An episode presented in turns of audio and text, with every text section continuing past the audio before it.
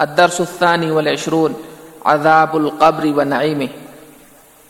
الحمد لله رب العالمين، والصلاة والسلام على أشرف الأنبياء والمرسلين وعلى آله وصحبه أجمعين، أما بعد. فاعوذ بالله من الشيطان الرجيم. بسم الله الرحمن الرحيم. يثبت الله الذين آمنوا بالقول الثابت في الحياة الدنيا وفي الآخرة.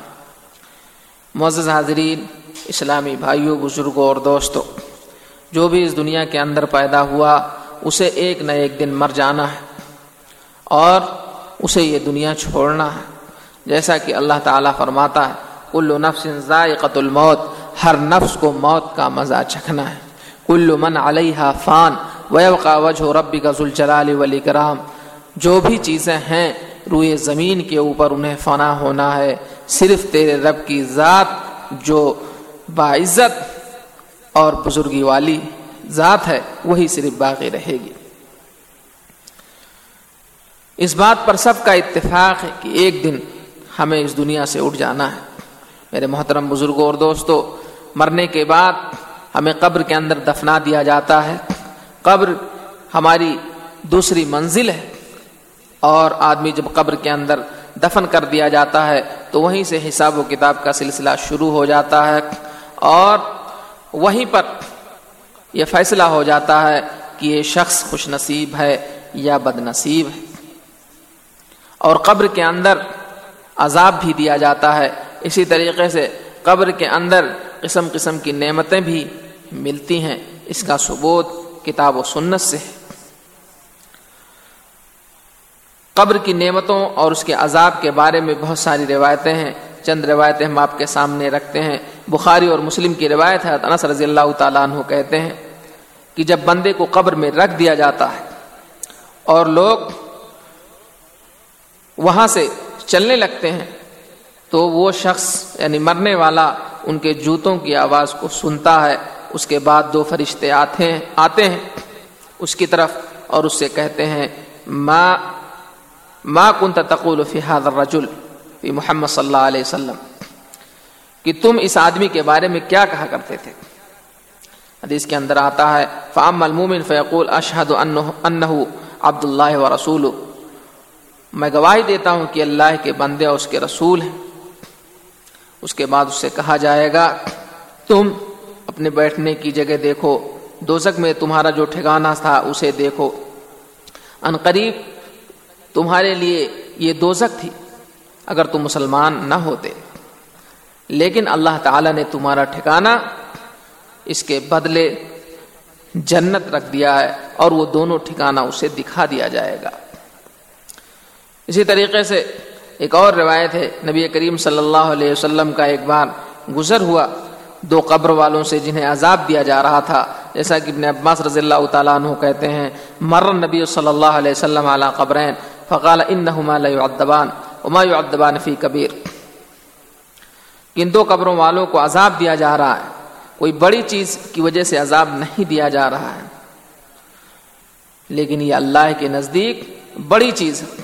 ان میں سے ایک شخص چغل خوری کرتا تھا اور ایک دوسری روایت میں ہے کہ وہ شخص جو ہے غیبت کرتا تھا اور دوسرا شخص وہ پیشاب کے چھیٹوں سے نہیں بچتا تھا۔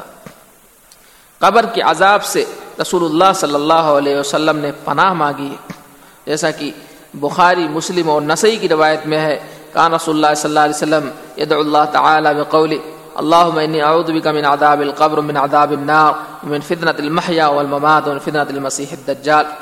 اے اللہ، میں تیری پناہ چاہتا ہوں، قبر کے عذاب سے دوزک کے عذاب سے، زندگی اور موت کے فتنے سے، مسیح دجال کے فتنے سے۔ اسی طریقے سے سنن ترمیزی میں ہے عثمان ابن عفان رضی اللہ تعالیٰ عنہ جب کسی قبر کے پاس جاتے تو رونے لگتے تھے یہاں تک کہ آپ کی داڑھی تر ہو جایا کرتی تھی۔ ان سے کہا گیا کہ آپ کے سامنے جنت اور جہنم کا تذکرہ آتا ہے۔ یا آپ جنت و جہنم کا تذکرہ کرتے ہیں لیکن نہیں روکتے ہیں، روتے ہیں اور قبر کے پاس جب آتے ہیں تو روتے ہیں۔ تو انہوں نے کہا کہ آخرت کی منزلوں میں سے قبر پہلی منزل ہے۔ اگر مسلم قبر کے اندر نجات پا گیا تو اس کے بعد کی منزلیں آسان ہیں۔ اور اگر نجات نہیں پایا تو اس کے بعد کی منزلیں اس سے زیادہ سخت ہیں۔ میرے محترم بزرگ اور دوستو، کیا ہم نے اس بارے میں غور کیا؟ کیا ہم نے سوچا؟ یہ صحاب کرام کا حال تھا۔ نبی کریم صلی اللہ علیہ وسلم کا یہ عالم تھا کہ آپ قبر کے عذاب سے پناہ مانگتے تھے اور آپ صلی اللہ علیہ وسلم جبکہ گناہوں سے معصوم تھے۔ اسی طریقے سے قبر کے متعلق نبی کریم صلی اللہ علیہ وسلم کی حدیثوں کے علاوہ قرآن کریم کے اندر بھی آتا ہے۔ جیسا کہ اللہ تعالیٰ نے آل فرعون کے بارے میں کہا انار یعرضون علیہ غدو وعشیہ ویوم تقوم الساعة ادخلوا آل فرعون شد العذاب۔ کہ آل فرعون کے اوپر صبح و شام آگ کو پیش کیا جاتا ہے اور جس دن قیامت قائم ہوگی، اس دن اللہ کہے گا کہ آل فرعون کو سخت سے سخت عذاب دو۔ تو یہاں پر غدو و عشیہ سے مراد یہ ہے کہ دنیا کے اندر یعنی قبر کے اندر انہیں صبح و شام عذاب کے اندر گرفتار کیا جاتا ہے اور آخرت کے اندر انہیں دوزک کے اندر ڈالا جائے گا۔ اسی طریقے سے حد برا ابن عازب رضی اللہ تعالی عنہ کی روایت ہے، نبی کریم صلی اللہ علیہ وسلم نے فرمایا کہ مسلمان سے جب قبر میں پوچھا جاتا ہے تو وہ شخص اس بات کی گواہی دیتا ہے کہ اللہ کے سوا کوئی معبود نہیں اور محمد صلی اللہ علیہ وسلم اللہ کے رسول ہیں۔ اور یہ آدمی اگر گواہی دے لیا اور اسے کہا تو گویا اس کے اوپر یہ آیت ثابت ہوتی ہے ثبت اللہ الدین امن بالقول ثابت فی الحیات دنیا و فی الآخرہ۔ کہ اللہ تعالیٰ قول ثابت کے ذریعے مومنوں کو ثابت قدم رکھے گا دنیاوی زندگی کے اندر اور آخرت کے اندر بھی۔ تو قبر کے عذاب اور اس کی نعمتوں کے متعلق یہ چند باتیں تھیں جو آپ کے سامنے رکھیں گی دعا کریں کہ اللہ تعالی ہمیں قبر کے عذاب سے بچائے، جنت الفردوس کے اندر ہمیں داخل فرمائے اور اللہ تعالی ہمیں گناہوں سے بچنے کی توفیق بخش آمین۔ السلام علیکم و رحمۃ اللہ وبرکاتہ۔